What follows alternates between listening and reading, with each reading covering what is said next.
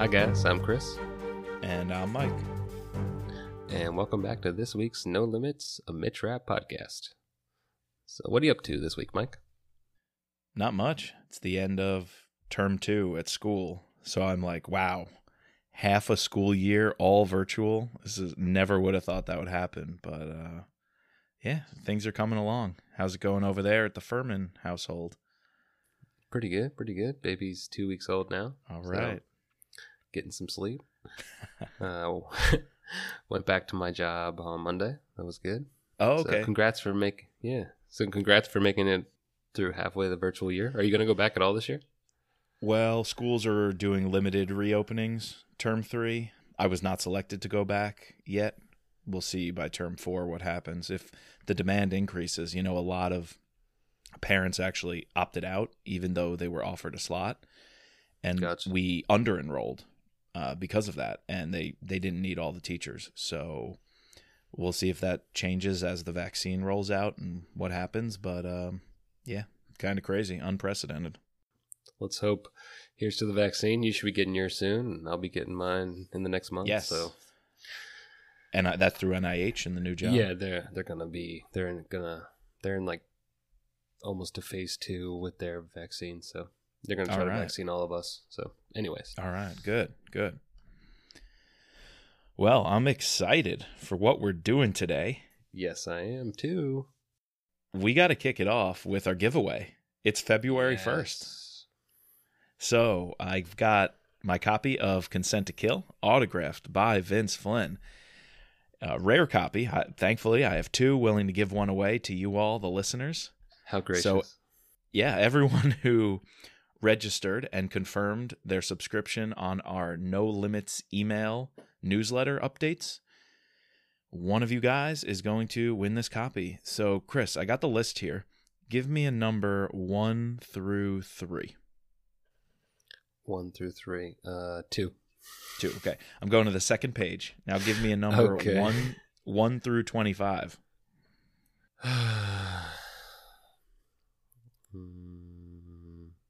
14. I'm going to count down 14, 7, 8, 9, 10, 11, 12, 13, 14. Lee Burgley, Lee S. Burgley at gmail.com. You are our winner of the Mitch Rapp Pod Consent to Kill giveaway. Congratulations. Congratulations. Lee. All right. We'll be reaching out to you and getting your book in the mail, hopefully in the next week. Congrats. All right. So, for February, we did a giveaway to anyone. Sorry, for January, we did a, a giveaway to anyone. But for February, it's going to be back to our Patreons only. So, if you're interested, please go and visit mitchrappod.com. Click that little orange support button uh, for Patreon, and you'll be entered into the February uh, giveaway. Um, are we doing a pick your own again?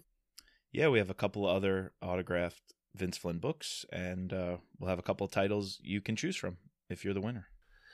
Right. And so by becoming a patron, you will receive a Mitrap Pod sticker uh, and a reading list bookmark, along with entries into our monthly giveaways, as well as a code if you want to use it to buy some Mitrap Pod swag. My dad loves his t-shirt, gave it to or his hoodie, gave it to him for his birthday. He loves it. Uh, very comfortable. Uh, so you get a coupon code for 25% off at the Teespring store. And also, this year we are partnering with Operation Paperback.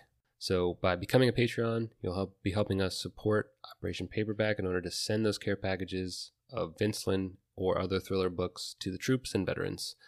Uh, and yeah, it's your financial co- contribution that not only helps us do that, but keeps us going as a pod. So yeah, we thank you. Yeah, just today I actually put together Oh, nice. two care yeah two care packages. I'll be putting them in the mail. Ten uh, thriller books each. Most of those Vince Flynn Mitch Rapp thrillers, and they'll be going to two units to uh, share and distribute. Uh, currently deployed. Uh, listener shout out on that end. Garrett, thanks Garrett. Garrett reached out and sent us one of his extra Rapp books. It was The Survivor. So that is going to be in one of the care packages that we're sending out. So if you too would like to support our efforts, either become a patron at mitchrappod.com and click support us on Patreon or reach out directly by email, mitchrappod at gmail.com. And uh, we'd be happy to uh, take your leftover books and get them in the hands of our, our troops. That'd be great. Yeah. All right. All right. So, one more thing before we get into today's podcast. Mike, we have to talk about hashtag Rapp20 update. Okay. So, they're released on the Twitter sphere, and I didn't see it on Instagram, but also on Facebook, this title reveal game where every day, starting on the 28th, they released a single question about the 18 previous or 19 sorry 19 previous Rapp books. And from that question you could guess a title uh, and then they gave you like whatever word in that title was going to be the next clue right? And so that would give you three four keywords in order to track down the title so it's called a track down the title game right so we waited to record this little bit of the podcast until we got all four clues we're not going to spoil it right now However, we do want to tell you all four of the clues in case you haven't had a chance to, you know, find them. If if you want to go and watch, it's pretty cool. They got uh, Mitchrap ambassadors to read them out on Twitter and VinceFlynn.com, so you can go there and check that out. But um, here we're we're gonna read them here for you, and then next week we're gonna do a deep dive discussion both into the answers of these clues as well as tracking down that title, which is pretty cool. Yeah, and if um, you missed it, they're all on vinceflynn.com in addition to the social media platforms that Chris described. And as you give them to us, Chris, I will uh, give a special shout out to the Mitch Rapp ambassadors who read each clue. So, what was clue number one? All right, so clue number one was what novel did Rapp eat pizza and drink Coke uh, while visiting his dilapidated and exploded house that he used to share with Anna? And so in that title, the first word was your keyword, and that was read by. And that was read by Stephen A. You can find him on Twitter at M I C H Escobar 09. Nice. And so day two was what Rapp book shares a title with one written by the author of uh, Frankenstein? So in that title, the second word is your keyword, and that was read by that was Bridget Brooks. You can find her on Twitter at Bridget, B R I D G E T A Brooks, B R O O K S. Nice. Clue three was what book does Mitrap use a bone to pick a lock?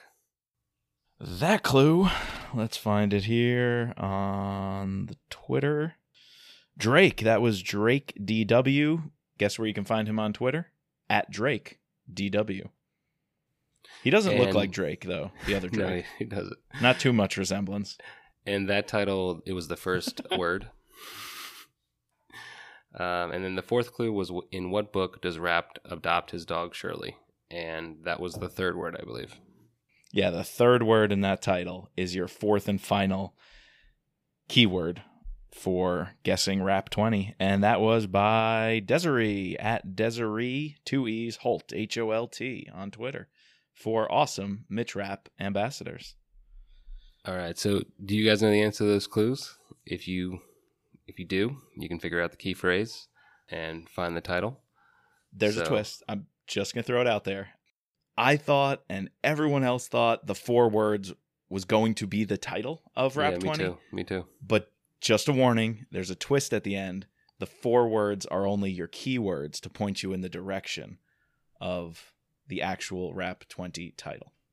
And the last twist, we also get a publication date once you figure out the clues and a summary of the book plot. And dude, I cannot wait to talk to you about that awesome summary next week. Yes, so next week we'll we'll break down this more, talk about these as well as the title. So until then, we hope you enjoy uh, the rest of this podcast.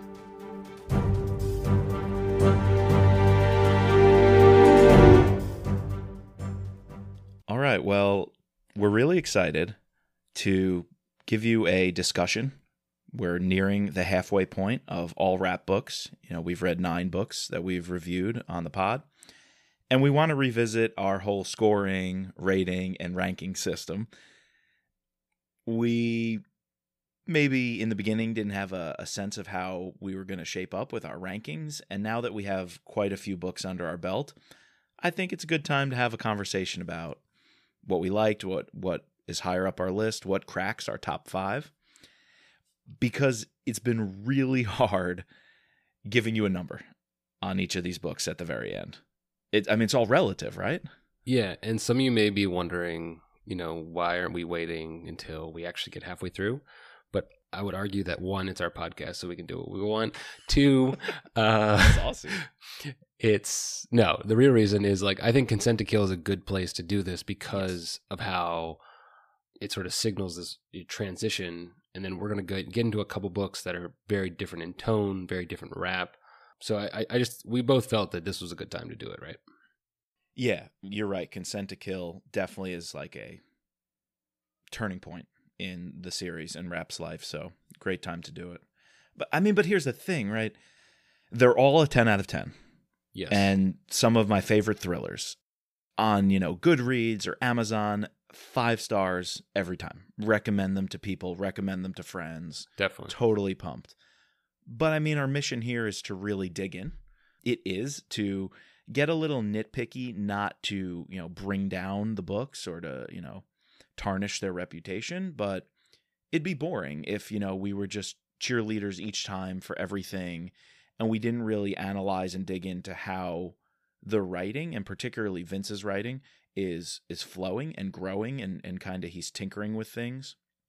Um, I mean, we we are cheerleaders because we created this pod. We obviously we love this stuff. So we love them yeah and then i also thought back into the beginning and i kind of started by rating a little harder yes, um, we both kind of in my mind i was like we're going to get to memorial day we're going to get to transfer well transfer was second but we're going to get to consent and we're going to get to american assassin so i mean i started out with like term limits and third option and i realized i was a little harsh on them when we covered them just because in my mind i had this idea of like oh we're we're going to grow but looking back on them i'm very fond for those books right like Yes. if i gave something a 7 out of 10 it was not saying I, I don't think it's a great book. Like I would recommend it to a friend as a 10 out of 10. Like you got to read this, particularly term limits looking back at it and as a first novel.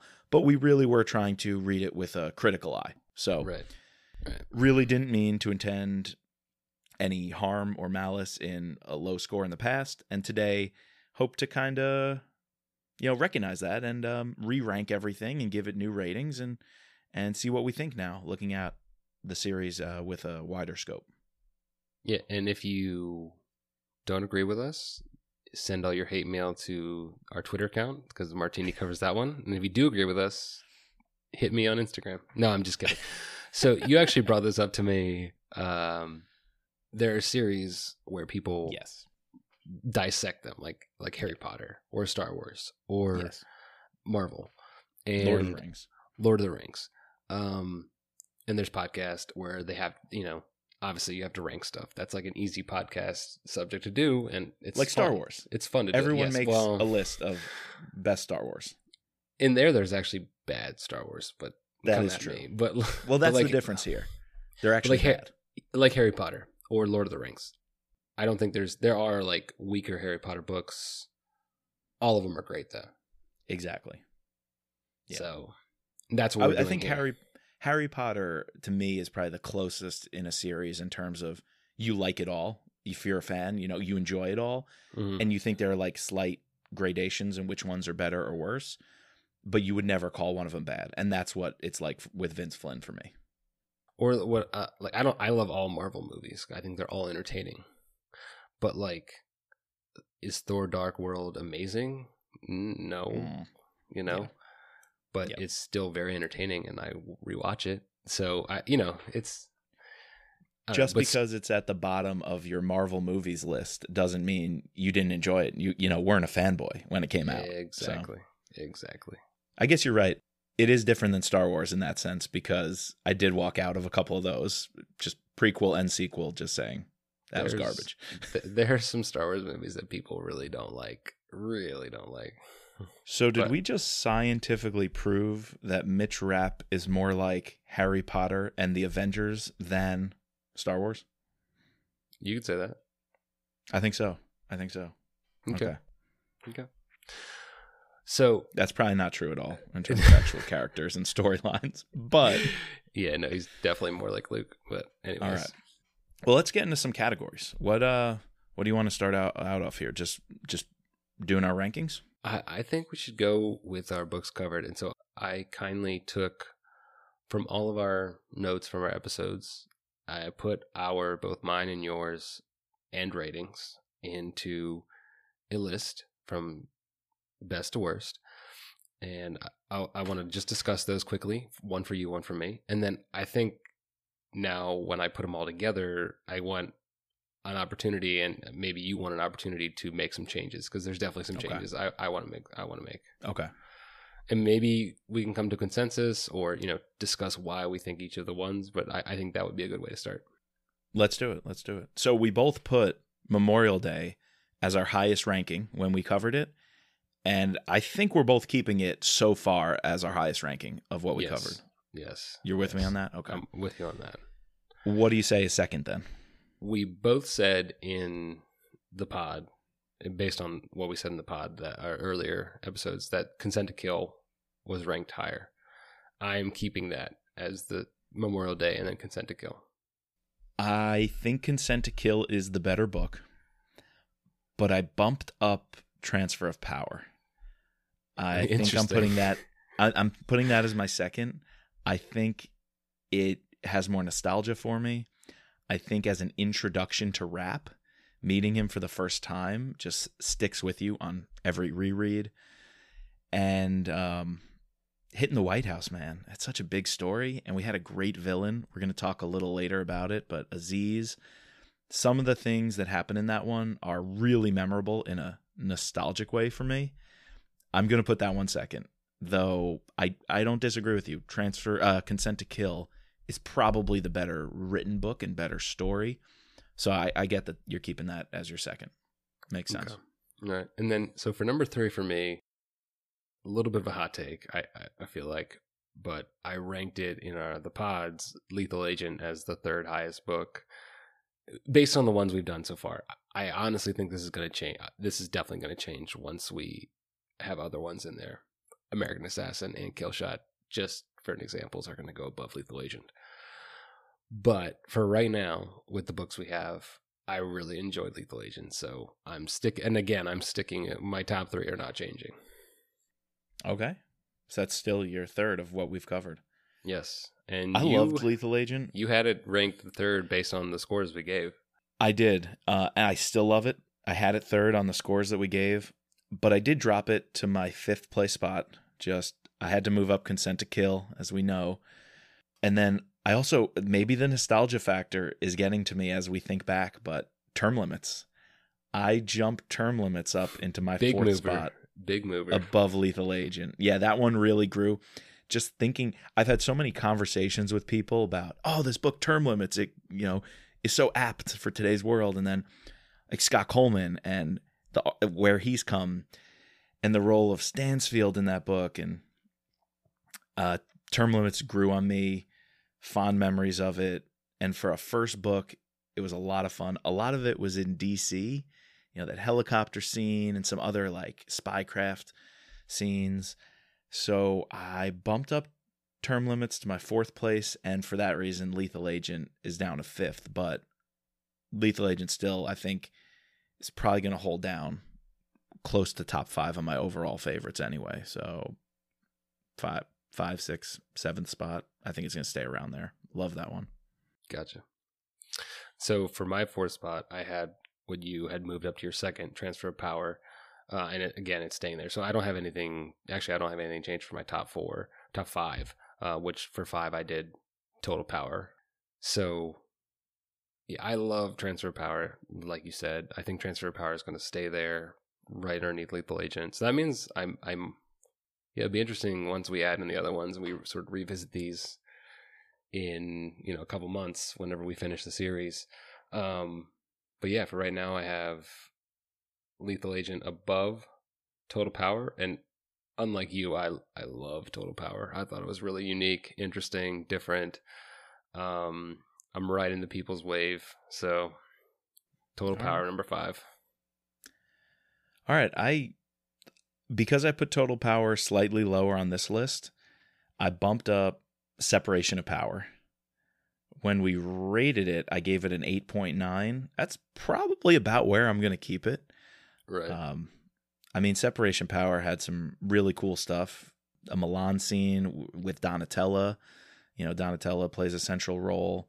And also Rapp doing something really badass, you know, dropping in in these, um, this motorcade, impersonating Saddam Hussein's son to recover nukes in the middle of Baghdad. So, Separation of Power jumped a little bit ahead of Total Power for me, but that's just where I'm at. You're about there with separation of power too, right? Yeah, so my uh initially uh, next for 6 I I ranked separation of power, executive power, and then the third option and I was really harsh on term limits based on our initial thing. I, I was really harsh on term limits, gave it a 7. Uh so I'm actually deciding to change up these bottom 4 and I'm going to go the third option separation of power term limits and executive power. I think I think we both agree that executive power is at the bottom of our rankings, and it'll probably just continue to fall as we read more and more of these. Although I don't remember some of the books we're about to cover, I don't quite remember the Yep. plots as much. I probably will remember them as soon as we read it, but yeah. And like we said on the pod where we covered it, it's a shame executive power drops down the list because we loved parts of it so much. right, that's like the, the. Filipino jungle scenes, Rapp getting shot, um, a wicker operating in in the jungle, uh, the beach scenes, right, where they're they're pretty much storming the beach, and and one of those they get slaughtered, and another one they successfully do it. A lot of good stuff there, but the second half of that book is the reason we're keeping it there. Yes, definitely. All right, so recap, Chris. Currently, out of the books we've done, what are your top five in order? And then I'll give my top five in order Okay, so far. top five for me is Memorial Day, Consent to Kill, Lethal Agent, Transfer Power, and Total Power. All right, mine are Memorial Day, Transfer of Power, Consent to Kill, Term Limits, and Lethal Agent. I think my top five are going to change drastically because those are the only two Kyle books we've read. That's And true. so I feel like I wanted I wanted to have him represented in there, but I think I like I definitely like Lethal Agent out of all the Kyle books, but I think I like some of the other Kyle books better than Total Power. So Total Power is probably going to drop. okay. Okay. Interesting. Yeah, well, we'll uh, bring you Yeah. a re-ranking later on in the in our Mitrap Pod series, maybe when we're approaching the end, and then certainly at the very end of this project. So stay Yeah. tuned. And uh, I'll post these uh, both of our lists on our social media on Monday when this pod drops, so you guys can either agree or probably disagree. Tear us to shreds. but no, we love to hear what what your personal rankings are. Yes, we so. do. Yes, we do. Well, I'm excited how we're going to spend the second half of the pod here doing some superlatives. Yes. We brainstormed some categories that we thought would be interesting just to go through and think in the different books what are some of the coolest, most enjoyable elements of these stories. And I think we've got a good list of, of topics to cover. How about you tell us, Chris, what superlatives we're going to walk through here? Yes, I've been asking you actually to, to do these like since I don't know book two. That's true. I was like, we got to do this. We got. I mean, he, Martini's like, yes. Once we get, once we start covering more of them on the pod, we got to read at least a chunk of books before we can do superlatives. especially the first one we're gonna do is best villain because like I just remember that obviously the you remember the villain the most from all these books, and I was like, I just want to talk about all of them. So The best big bad. yes, we're gonna cover the best villain. We're gonna cover the best action scene, best Rapp kill, best B plot. We love our B plot, typically political. Best book location or like place that Mitch Setting. goes, setting, and then of course we always talk about our titles and we talk about our covers. So we're gonna go best title and best cover. All right, let's do it. All right, what do you want to start with? You kicked us off with best villain, so let's All right, just let's let's do this. let's keep that ball rolling. All We've right, got so- Transfer of Power. Rafiq Aziz is a classic. yes. To me, he stands out just that creepy eeriness and knowing it was written pre 9/11 like I don't think America necessarily had a general understanding of the psychology of of fundamentalists like him and reading about how he's sneaking into the situation room, how his heart's pounding, how he plans on abducting the president right then and there. Oh, excuse me, in the Oval Office. How he plans on abducting the president right there in the Oval Office. He doesn't do it. He's clamming up. And then just when he has control of the White House, commanding his men, it's really creepy. The way he's talking and announcing his plans to the hostages I feel like Vince does a lot of like thought process. Like he's one villain where we're inside his head a lot more than some of our later villains. Right. So. No, I I agree with you. I think he's the first Rapp villain we see.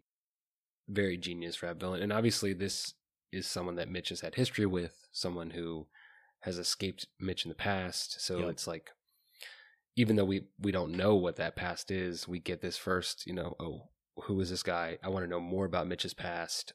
And obviously, the end in the epilogue, seeing him get killed. Yep. Just a great way to kick off the series with this villain. Yeah. I mean, you gave me that scar in the epilogue. It's like, what scar? When will we learn about it? Right. right. And Vince gives us that later on in his career. So it's classic. Yes. So in the third option and separation of power, we have sort of this dual big bad uh, trio, actually. So we have Peter Cameron and Hank Clark, who are the main, you know, the political players in the third option. Also, like the Jansons, but they're uh, like Hank Clark is the one yeah. pulling the strings, as well as the the professor, Congressman Rudin. Exactly, and then in separation of power, we also have Congressman Rudin, Hank Clark. They're the main, you know, villains in that story. Yeah, I think this. You know, we're going to discuss this in more in in depth in our B plot, but definitely one of the stronger political players. Uh, I like the character of Hank Clark. I, he's just described as this like swarmy car salesman, you know, can lie his way through anything, doesn't look like a killer, but doesn't hesitate to kill anybody, you know, friggin' throws Rudin out of the the window in the in the wait in the violence at the Capitol building that doesn't happen. Never, never. um, so I don't know. I really like Hank Clark. Yeah, Hank Clark is a fantastic crafting of that archetype of a villain. But I really love the pairing with Peter Cameron because at the same time, you get someone who has experience in the intelligence business. He worked for the CIA, right? And he's a professor of national intelligence. Yet he's also a bumbling fool. Yeah, so fool. I think by aligning Peter Cameron and Hank Clark, it it, it kind of works. It's like a little um, I don't know, peanut butter and jelly going on uh, kind of combo. And Peter Cameron is like itching to get into the field. Right. The way Hank Clark is so good at what he does you realize Peter Cameron is not, and that's going to be one of the main reasons their whole plans are spoiled, you know, by someone as good as a Rapp and a Kennedy and Marcus tracking him down. But I love the character of that professor playing off of and with Hank Clark. Really good pairing to create a villain duo. Right. Yeah.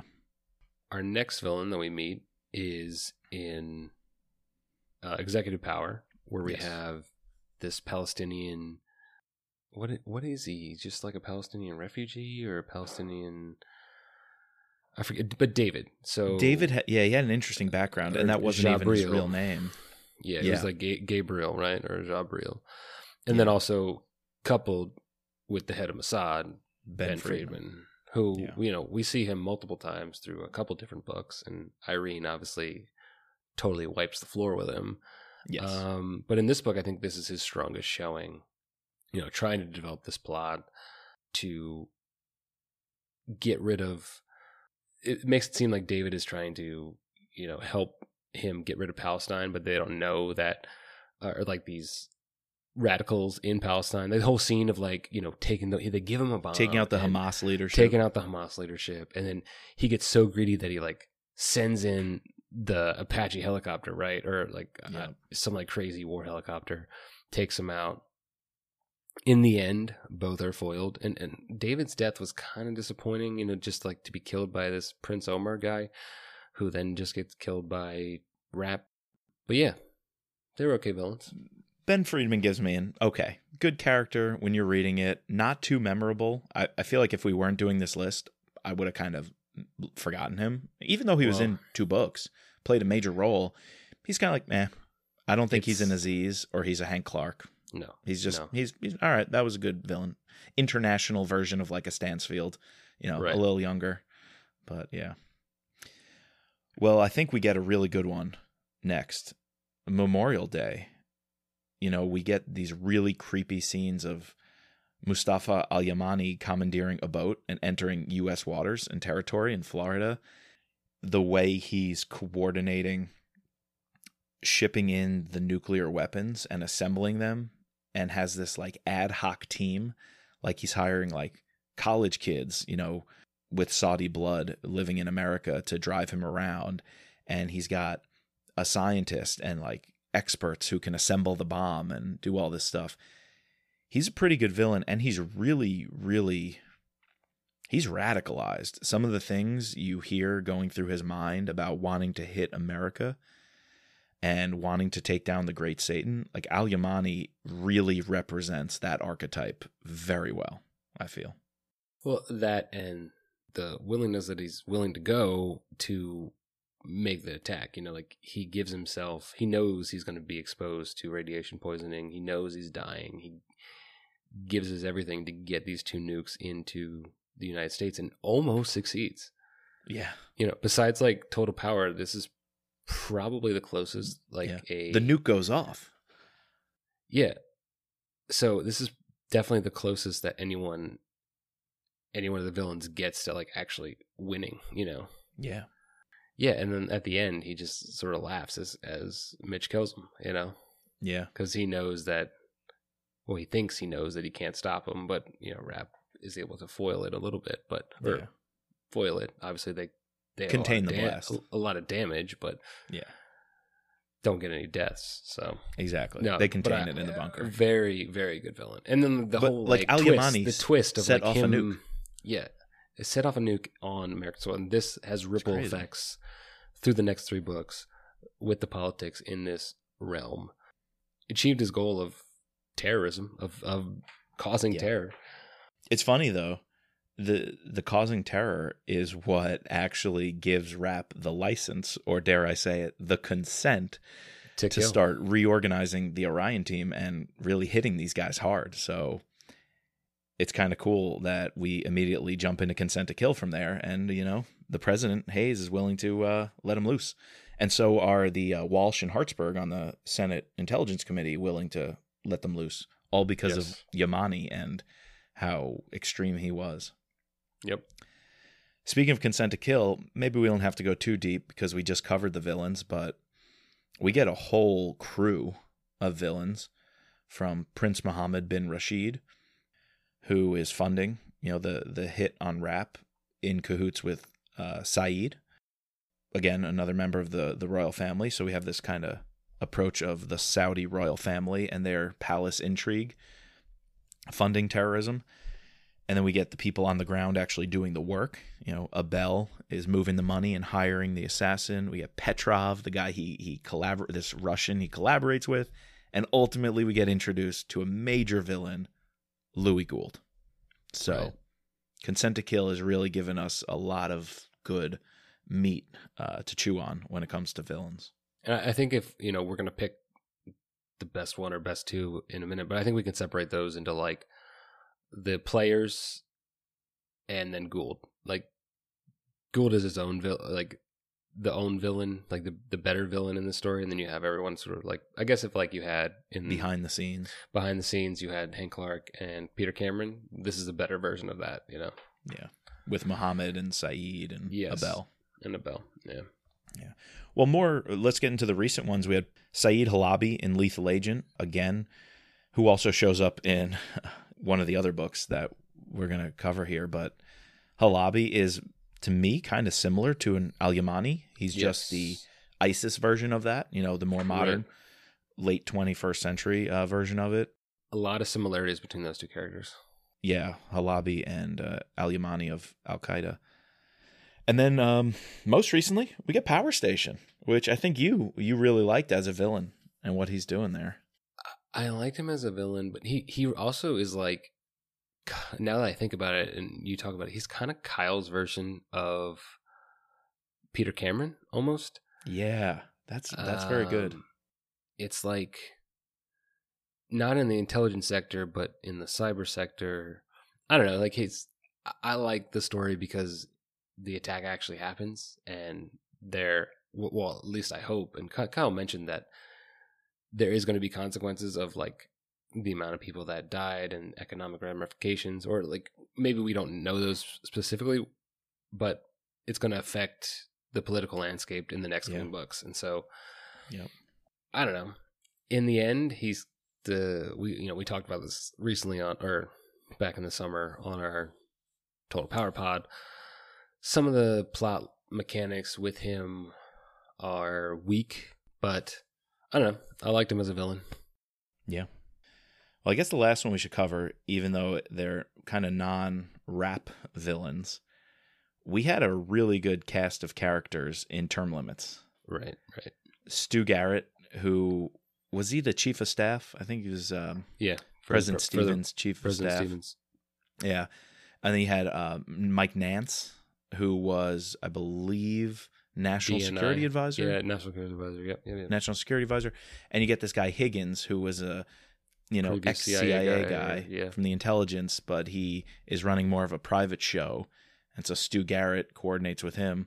You know, it's Stu Garrett, of course, being also both political very Machiavellian as a political operator, but also manipulating the media and then getting in bed with these CIA and uh, security and military guys like Nance and Higgins. And Stu Garrett just has his hands in everything. He's very weaselly. So yes, he was yes. a pretty good villain in that regard. All right. If you had to give it a superlative so we can get on, who, who wins? Before we do that, kind of in that book, Scott's the villain, though. That's true. Scott is a villain. Scott is a villain. But you in can sympathize end, with him. He's the he's the good guy. But he's also the beginning, the before you know who he is, he's the villain of the book. Yeah. You know who makes the the switch though? Who in our minds plants that what Scott's doing can be useful is Thomas Stansfield. Right. By wanting to bring him in and say, You're really good. You're SEAL Team Six commander we could use you in the CIA to put your skills and your aggravations to work and make positive change uh, for the country. So yeah, he's a villain turned hero. It's really interesting start to our in our relationship with Coleman. Yeah. Yeah. All right. So if I had to pick the best villain, this is tough. I'm probably going transfer of power with Rafik Aziz and then my number two is Louis Gould. And I think that's also what Ryan, the rapologist, picked. He did this whole oh, yeah. ranking, uh, just the Vince Flynn books. But I'd have to agree and say that those those two characters are really nice. And then I think a close third is from Memorial Day, Mustafa Al Yamani. Wow. Uh, so I'm surprised. I was gonna say Aziz, just I think he's fantastic villain but I think the role of villain is played better at large by Hank Clark. Mm, you know, you're probably you're right. You're right. Not just being an extremist terrorist, you know, same old storyline, but Hank Clark is a deeper kind of more complex villain. So for that complexity and being across uh, a couple of different books, yeah, and knowing how important events the political side of things are, which you know we often call the B plot, but Hank Clark has a hand, and he's a, he's masterminding all that. So I gotta say, Hank Clark has the edge as as top villain here. All right, all right. Best Rapp kill. What do you Best, think? Let's do it. Best Rapp kill. So what? Let's just we both pick three. We can. Why don't you say your three first? And my three then, favorites, and then I'll tell you my three. Okay. Um. All right. Uh, again, you know I'm high on nostalgia, and I keep bringing this up the first time we ever see Rapp is so memorable to me. He's in Bandar Abbas, southern Iran, near the Strait of Hormuz. He's undercover as an old man. He's wearing the jalaba and all the robes so he can blend in. We hear he's got the dark complexion, he's got the beard, he's got everything. And he's limping to look like an invalid old man. He walks right up to this guard, mumbling Arabic, and slices him. You know, and in transfer of power, it says, quote, the knife sliced deep into the neck of the guard, just under the jaw jawline. Rapp cupped his left hand over the man's mouth and drove the knife upward into the back of the brain. To me, that's such a memorable kill, so I'm putting that up there in my top three. Uh, second, uh, I got to go when he tortures Al Harani in Memorial Day because we're getting bits and pieces about a nuclear weapon and Rapp was just on the ground in Afghanistan, pulling dudes out of a house and like finding plans that they're going to explode a nuclear device in Washington. And so when he has these guys in a barn in just bumblefuck Afghanistan and he lines them up, and I love how he rationalizes. He's looking at him, he's like, What do I do? Okay. This guy over here looks really seasoned and hardened. He's like a commander. He's going to take hours or days and weeks to break. I don't have time. So guess what? I'm going to make a show of killing him in front of all these other guys, these younger, weaker pussies, so that they can start talking. He puts a gun right up to Al Harani's head and says, Ali Saeed Al Harani, your deeds have damned you to hell, and that is where I'm sending you. Knocks him off and then continues to torture the other guys next to him. Just love that. Great kill. Um, I might go with one. All right, I'm gonna group these ones. I'm gonna say the revenge kills in Consent to Kill. Oh, that's that's good. That's good. He pours That's- the cognac. One of mine are on there. Yeah, he pours the cognac on um, Uh, Abel in the uh, the Alpine house and lights that up right after Scott Coleman was taking a few sips of it out of the bag. And then at the same time, he got the phosphorus grenade. Prince Mohammed bin Rashid in Granada, Spain, just shoving a incendiary down his throat. Love that. All right, all right. So I also had the uh, consent to kill Prince Mohammed bin Rashid incendiary bomb. So I have a different transfer of power. Although that scene is Oh, okay. a great introduction into our character Mitch Rapp, like one of the best introductions of a character, I think. But I love the Rafik Aziz kill at the end in the epilogue. I think, you know, we're in, we we fly down to he's in hiding, and the scene sort of you know we were just in the White House, and then we cut, and Aziz thinks he's safe, but you're not safe when you're on the run from Mitch Rapp. I just love that kill the, I, I wrote this down, and so I have the same as you, Prince Mohammed bin Rashid. Uh, some honorable mentions before I say my last one. Power stations kill at the very end.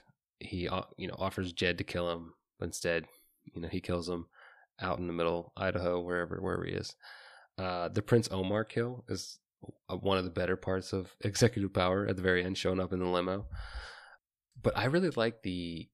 So my final one is the in the very beginning, Rapp killing the imam in Consent to Kill. And I guess the reason why I, I thought it's cool is because I don't know. I think it's a very nice description of this hand-to-hand combat. We you know we normally see Rapp killing with a gun. In this case, we see him slicing his uh, you know with a throat, slicing his throat with a knife. Sorry. Yeah, and just the writing there is very technical, very cool. The whole description of it is you know shows off Rapp as a spy, shows him off as this great fighter. So yeah, that's my top three. Nice, nice. You know, before we pick, one we forgot was, and it's not exactly a Rapp kill, but Rapp had his hands in it all along. He and Donatella go out and pose as a couple at the Cosmos Club, the DC, Right. you know, hoity toity. And she is flirting with Senator Hank Clark, slips something from her lipstick, her false lipstick uh, container, into his drink sits him in a chair and Rapp looks him in the eye and says, Senator, you're having a heart attack. And Hank Clark is frozen. He can't move and he dies right there staring at Rapp and Donatella walking off arm in arm. So That's a, a great kill. it is not exactly a, tep- a typical Rapp kill, but very like spy, James Bondish kind of uh, scene there. Exactly. Exactly.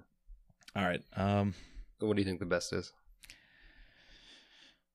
I'm going. I'm going with the opening scene, transfer power, because uh, once he kills that guard, he storms the building, Right. and they eventually uh, exfil from the roof, you know, using the infrared strobe so the chopper can come in, and all the locals are fully armed with their AKs coming out of their houses, shooting at him on the roof. So that that guard kill is just an awesome opening to an opening scene. First time we see Rapp operating. So that's mine. maybe maybe I'm a little biased because we just did consent to kill, but any of the revenge kills, but specifically Prince Muhammad bin Rashid. Uh, Yeah. I think those those four in succession are just you know quintessential Rapp. So that's I mean, even Wahid, he blows up with the suicide vest in Riyadh with the ball Right. bearings going everywhere. That's pretty and good stuff. Taib, another suicide bomb Suicide to get vest, it. Yeah, yeah, so. I mean, Rapp. How are you going to say the best kill? Those are all awesome. can't go wrong. Cool. All right, let's keep it moving. Um, while we're on kills, best action scene overall. I feel like we've we've kind of gone through a few of these, but a couple that we haven't touched on yet. Two helicopter scenes I'm thinking of. One is in Term Limits. Scott plants these devices to jam all the helicopter signals and communications all around strategic locations of DC. So he funnels the president's chopper and the shell game choppers around it into going over the Potomac River because he knows their emergency flight plans. And so he's jamming the signals. Then he sets off fireworks that he planted under the chain Right. bridge, Right. which causes, you know, the whole um, caravan of, of choppers just go out of whack. And one guy breaks protocol, nearly knocks a chopper out of the air. And he was doing it all as a scare tactic. He was trying to threaten, you know, our own U.S. government officials into listening to his demands. So that scene was just wild. Yeah, those that's really good. And then so the other helicopter scene you were talking about is Yep. um in Memorial Day when Yep. they're above Afghanistan, right? That's where they pick up or I guess they go into Pakistan from Afghanistan into Pakistan and that's where they pick up the guys where they begin to get this information about oh shit there's a nuke in uh the United States. And then I guess it's also a helicopter scene At the end. where at the end where you know this whole you know chasing the boat and getting the getting the bomb and then taking it to you know the the whole like Yeah. progression at the very end of the book i think you know is just great Yep. um so yeah those two helicopter scenes come to mind um we mentioned the revenge kills in Con- consent to kill i think those are some really good action scenes there but also in consent to kill we have the whole you know the ms13 hit on the safe house and then Rapp's like clinically kill we should have put like dad on best Rapp kills but they're all like no names so like I Yeah, exactly. I felt, but like it's pretty badass the way he like just mows, you know, counts counts in his head like all Yep. the kills. And he's doing it with one handgun. Was it a Glock or Beretta that Scott gave him? I think give him a Glock, right? I think it was with a Glock at the, that point. He started off with a Beretta in the first few books. That was his weapon of choice. Now he's doing. We now see him using the Glock much more often. Yeah, gotta go American man. yeah, that's totally best. One of the best action scenes ever. But if I mean, just a few others to bring up, we have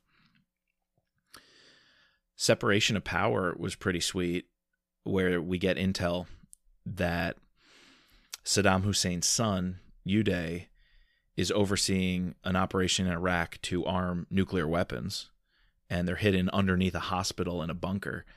So pretty cool action scene where they fly in undercover. They drop off a convoy Right. out of these C 130 transports.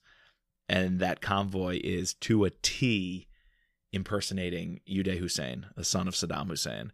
And Rapp, people have told him his whole life he kind of looks like him. Well, Rapp put on the whole bit uniform, insignia. He knew his slogans, how he talks, his accent, and um, takes his convoy right past the guards up to the hospital and extracts the nukes out of those bunkers. So that was a pretty cool action scene all in all that uh, and they were undercover so we see a lot of good spycraft there too Yes. Speaking of spycraft, uh, the third option, which I think is, we see a lot of good spycraft, but uh, we don't get a lot of action in that in that novel. A couple like sort of spy um, like I mentioned before, that book reminds me of Jason Bourne and the Bourne Identity. But the one scene we do get is the very beginning where they're storming into the German to take out the Chancellor. and then he gets shot by the Jansons, and then we get this whole proceeding of like he wakes up, you know, that yada yada yada. Yep. I, I really like that scene. Oh, and he burns the then- house, And he burns so there's the no evidence down. of his blood. Yes, very smart. That's thinking. right. Yes, yeah. And then I guess the other that way we haven't mentioned is in Lethal Agent and Total Power. So in Lethal Agent, we have the whole Mexico chase scene at the very end. It's very I like the pacing at the end of that book where you know they're trying to chase down this the van or, or truck right with you know Yeah. these the the tainted people and then they have like they have the government coming after them because they're not supposed to be there and then they finally get the thing and then they get the van and then Rapp has to like take it across the border he's being shot at and i don't know that was just crazy That was good stuff too. How everyone's helping him on this chase. Like, Right. doesn't he, he gets uh, like all these like yeah, Maslick Yeah. I think rams a, pol- a couple of police barricades, like Mexican Federale barricades, to let him through in this eighteen wheeler, just racing for the U.S. border. That was pretty wild. yeah and they call in like all of these like retired cia people to Yeah. help them track and find this this van and Oh, the pilot, that pilot who Oh, yeah, has been pilot. around. his pilot I forget yeah. I forget his name, but they call in that pilot who Frank. comes with like a half broken or- chopper. or fred uh, it might be Fred, yeah, he get he's giving him air support. fred mason that's his name Fred Mason, that's right, that's right. Who's also in Total Power. yes But um, yeah, those are some pretty good scenes. Um, the only other one that comes to mind, I would say, operating in the Filipino jungle. I really Yes. liked executive Yeah. power. Unfortunately, it didn't carry much weight in the rest of the book.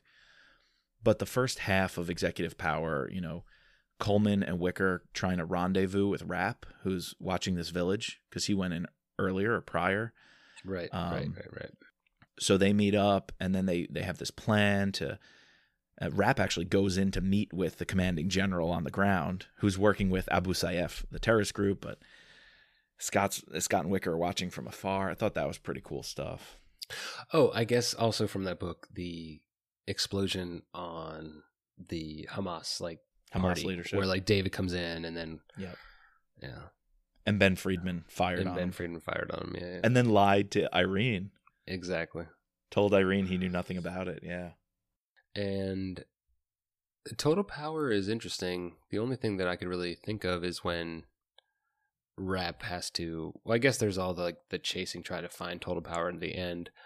But the coolest action scene I think is when he gets let off with an out. Like I think Fred probably takes him in with uh, into DC to find Sonya, and then he has Yeah. to, you know, he, everyone's looting. He has to, t- you know, find her and make his way through all these crazy people. I don't know. That was pretty cool. Yeah.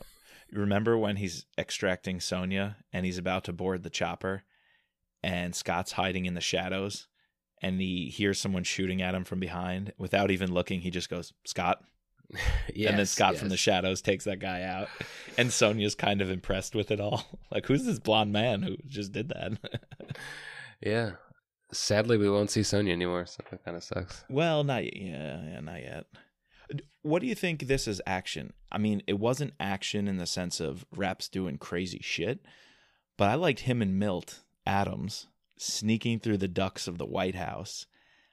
A lot of it was like Oh, surveillance and listening in, and he was he was um and like time- stealthily taking out people, like going out and then going back into that room. Yeah. and and then like the rape scene where Anna was was almost abducted and he jumped out of the the secret Choke. closet. chokes the guy out. Yeah, Yeah, I don't know if you call all that action, but like that's that's pretty cool scenes of rap doing rap things. yeah. And you could also say the ending of that book, the explosion of the White House, the True. The takedown, on the all that stuff. Yeah. with HRT, FBI's HRT. Yes. All right, if you had to pick though, top action scene we covered so far, what is it?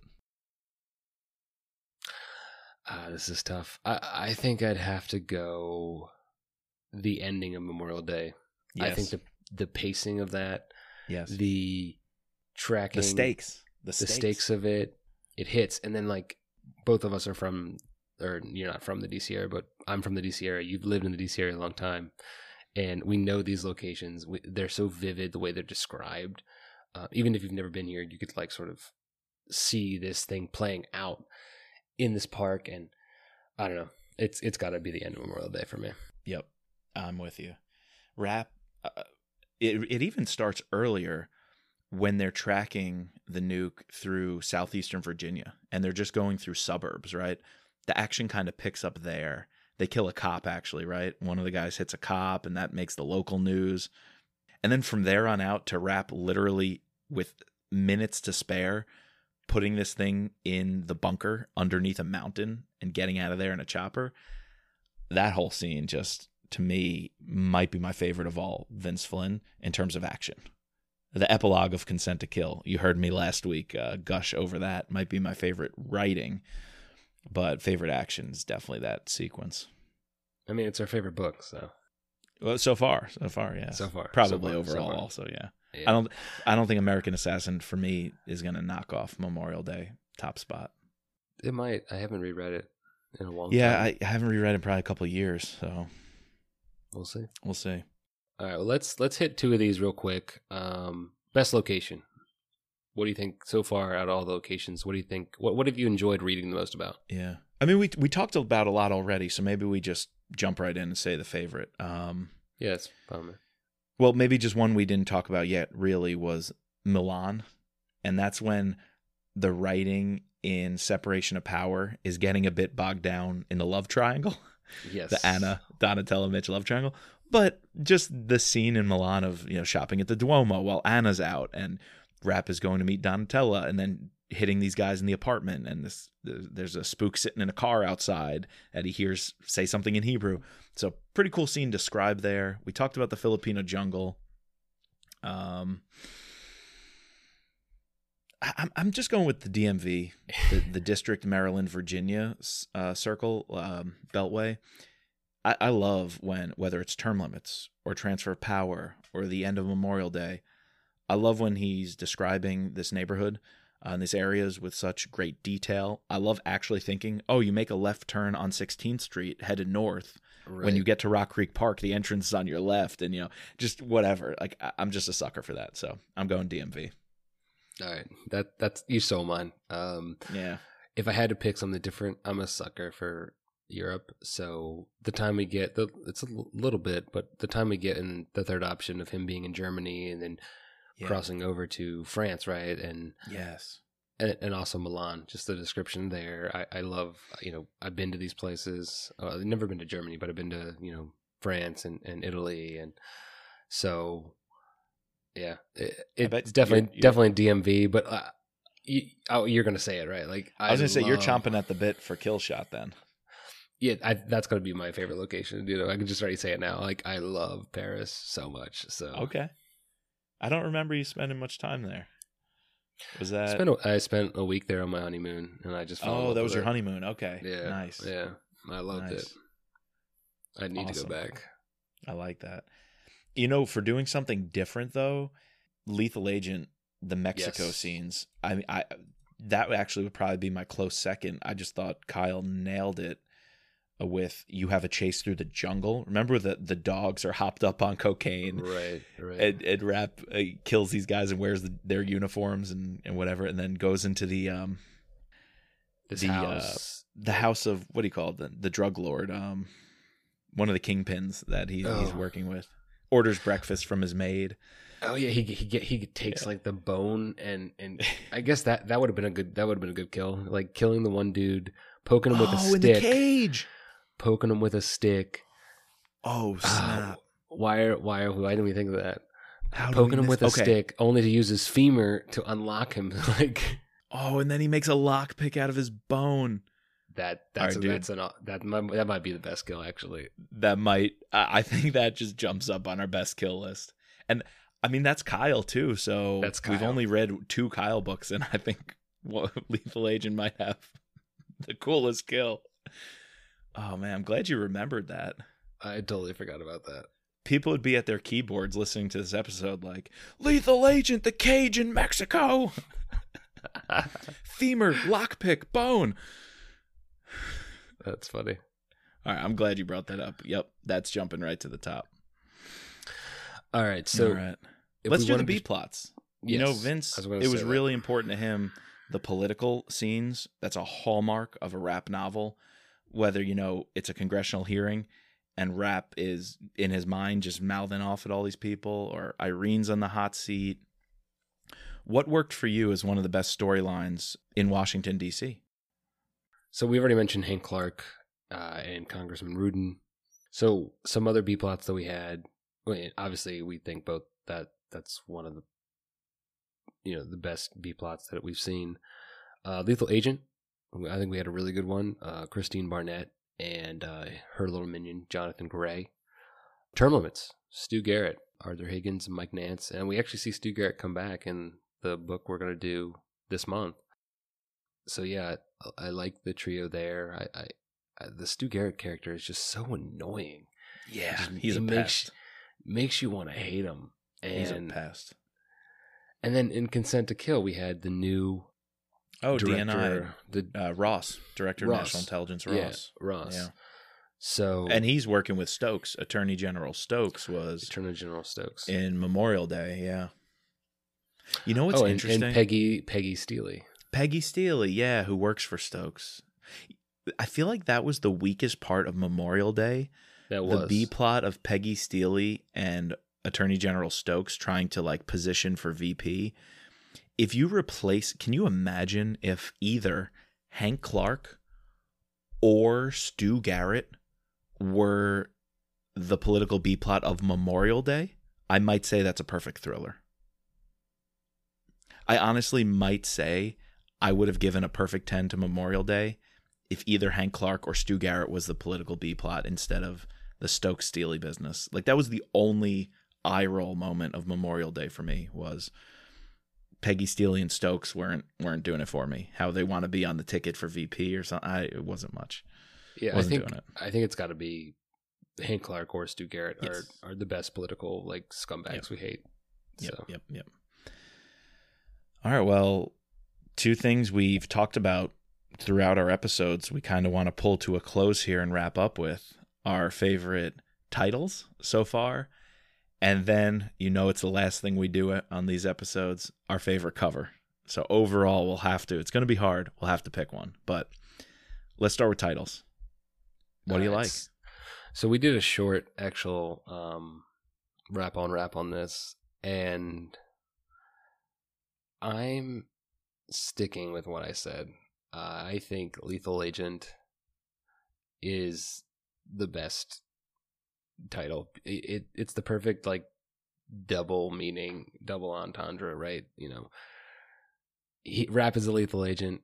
He gets taken out by this lethal, you know, virus, lethal Yeah. agent virus. I don't know. I It's brilliant. it's it's brilliant. If It's I had to pick a second one, I think Consent to Kill is great because they use it a couple times throughout the novel, and like three, four times, right? We talked about it last Yep. pod.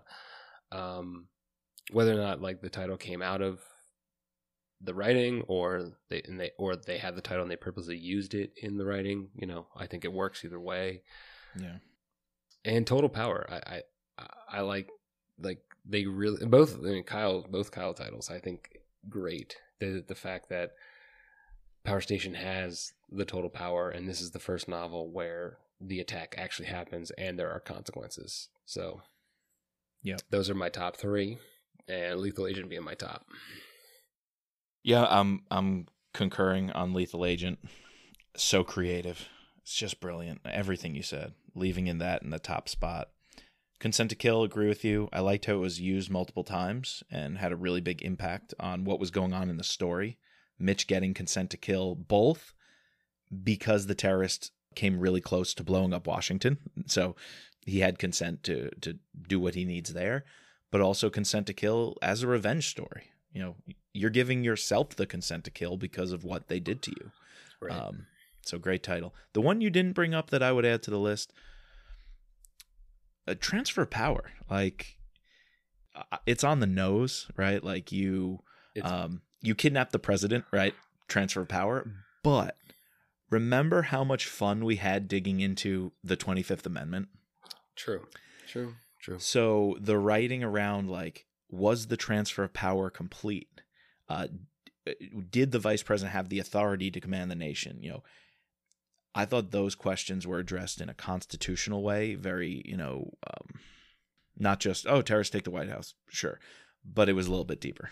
So, True. I guess you could say the same about term limits, where he doesn't actually use the word term limits yeah. in the novel, but the Scott, the villain, is imposing his own term limits on these, uh, you know, senators that he th- doesn't think should be there. So that's a, that's a good one. But the other But it- ones, But it could okay. also be a solution, you know, how we talk to the lobbying group Right, that wants correct. congressional term limits and how, like, instead of using violence, actual legislated term limits and limits on leadership and, you know, uh, preventing careerist politicians in Washington is a smart idea, which could address a lot of the issues Scott writes about in his ransom letter in term limits. Right, so, right. sure, it means two different things, but it also could have a real world application to unlock Washington.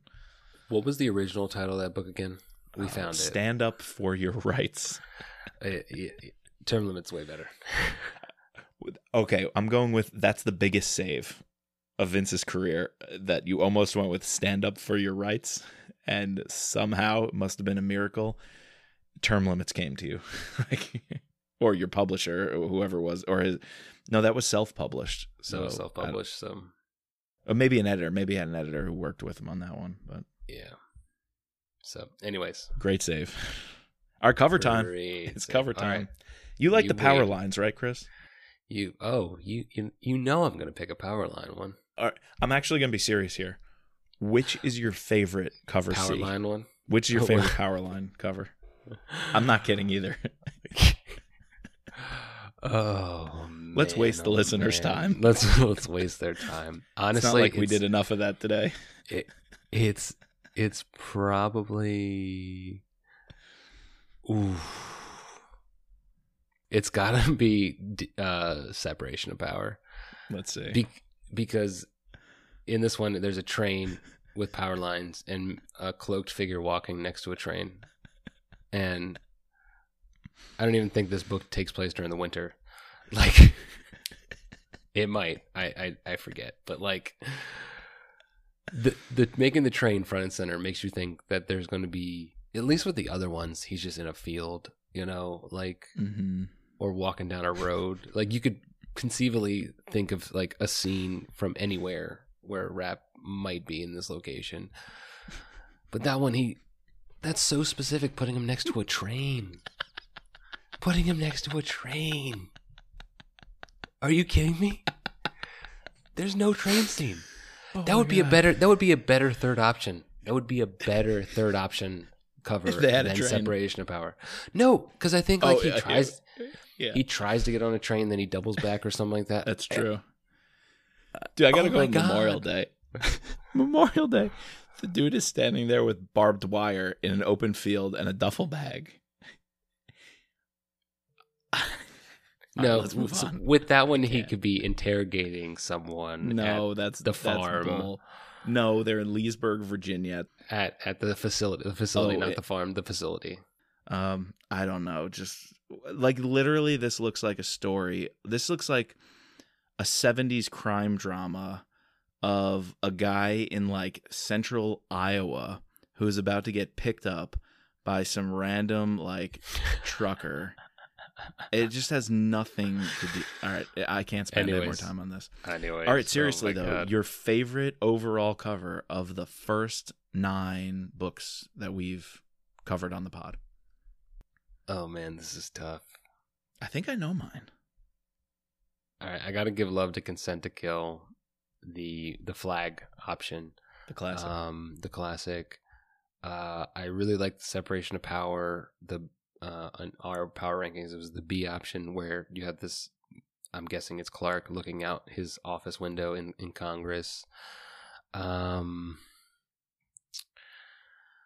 Memorial Day with the broken CIA seal. Mhm. Oh, You haven't seen you haven't you haven't gotten mine yet. Although Memorial Day is definitely my runner up. I've talked about Term- it quite a bit what that book means to me and that cover A. That I blue, you know like- the, the the light blue. I love it. I don't think I liked it at the time we did the pod, but it's growing on me. The term limits Hey, with with the um uh cross crosshairs yep, on the uh, Capitol building. on on the Capitol building. Either either That's edition. mine. Either one. Yeah. But I think the first edition is the one with black, mostly black, if I'm not mistaken, and the second edition is the one in blue. I might have that backwards, but um I'm that's mine, dude. I'm going with term limits. It's got the Capitol building is like in green, like a shade of green, like almost as if you are looking down the scope Right. with the um with the crosshairs right on it and it's ominous it's um foreboding it's a little too close to home as well but it tells the story like that cover tells the story of the book and you wouldn't even know it like at first so Right. i love it i right. love it Right. Um or what are you going with I- is it Am- consent to kill am I am I just gonna do consent to kill? it's i I mean it's a great one a I guess I have to. No, I'm gonna go Memorial Day. really I like the I, I like the tearing across of the of of the CIA seal. I, I really like that one. I think that's a good move because while the the American flag uh, consent to kill cover is classic, it doesn't have an edge where the seal tearing like that, and it's like a, a metallic, you know, very like rough seal with a lot of those little um, edges. It gives it a little, you know, it's it's a little sharper. It gives you something. Right. Right. The consent Yeah. to kill one is just the flag. The shadowing on the flag is really nice, but Yeah, it's got to be mine. all right, I'm sticking with term limits, man. Those crosshairs on the Capitol. All right. Well, that's good. although I'm not associated in any way with the people who stormed the building. And so just want to clear ourselves for the FBI. I like the cover of a book. It does not indicate any culpability of recent events. Disclaimer. Disclaimer. Although All the right. book is about picking off congressmen and sniping them, but that's another story. That's You you, can be- go back to episode 2 for that. FBI. Scott Coleman. He's the guy you should be looking for. Yes. He's blonde. Blue haired, blue blue haired, blue eyed. Oh, that was a good pod. I Oh, that was fun. Really enjoyed talking to you today, Martini, about some superlatives, our as well as our book rankings. I just we also we hold the right to change our rankings at any time, so They will be fluid. They are fluid. th- they are very fluid. So, anyways, It, you know, it depends on the moments, how you're feeling, right? Like sometimes I'm just in the mood for one book, and I just that's where I'm at right there. So it depends on the mood.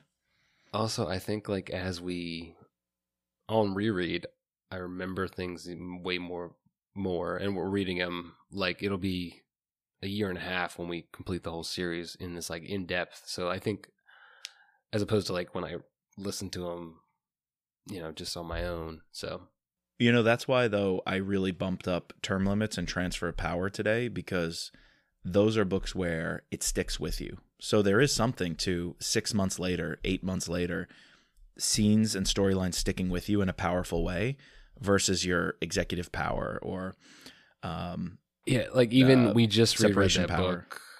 We just reread that book, and before this pod, we both were like, "What happened there?" kind of blanked on it. Yeah. Yeah.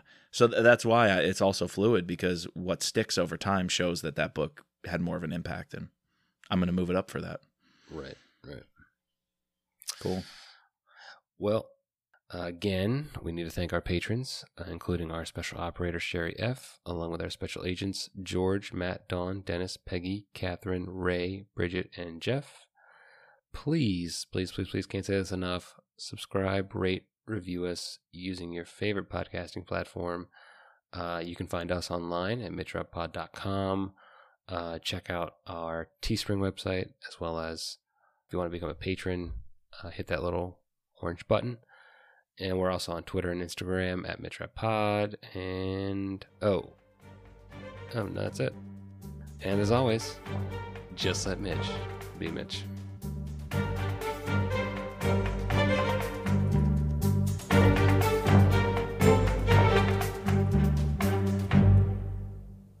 Just a disclaimer, this podcast is not affiliated with Vince Flynn, Kyle Mills, or Simon & Schuster, but thank you to them for bringing us the wonderful world of Rapp and the music soundtrack is Guerrilla Tactics by Raphael Crux.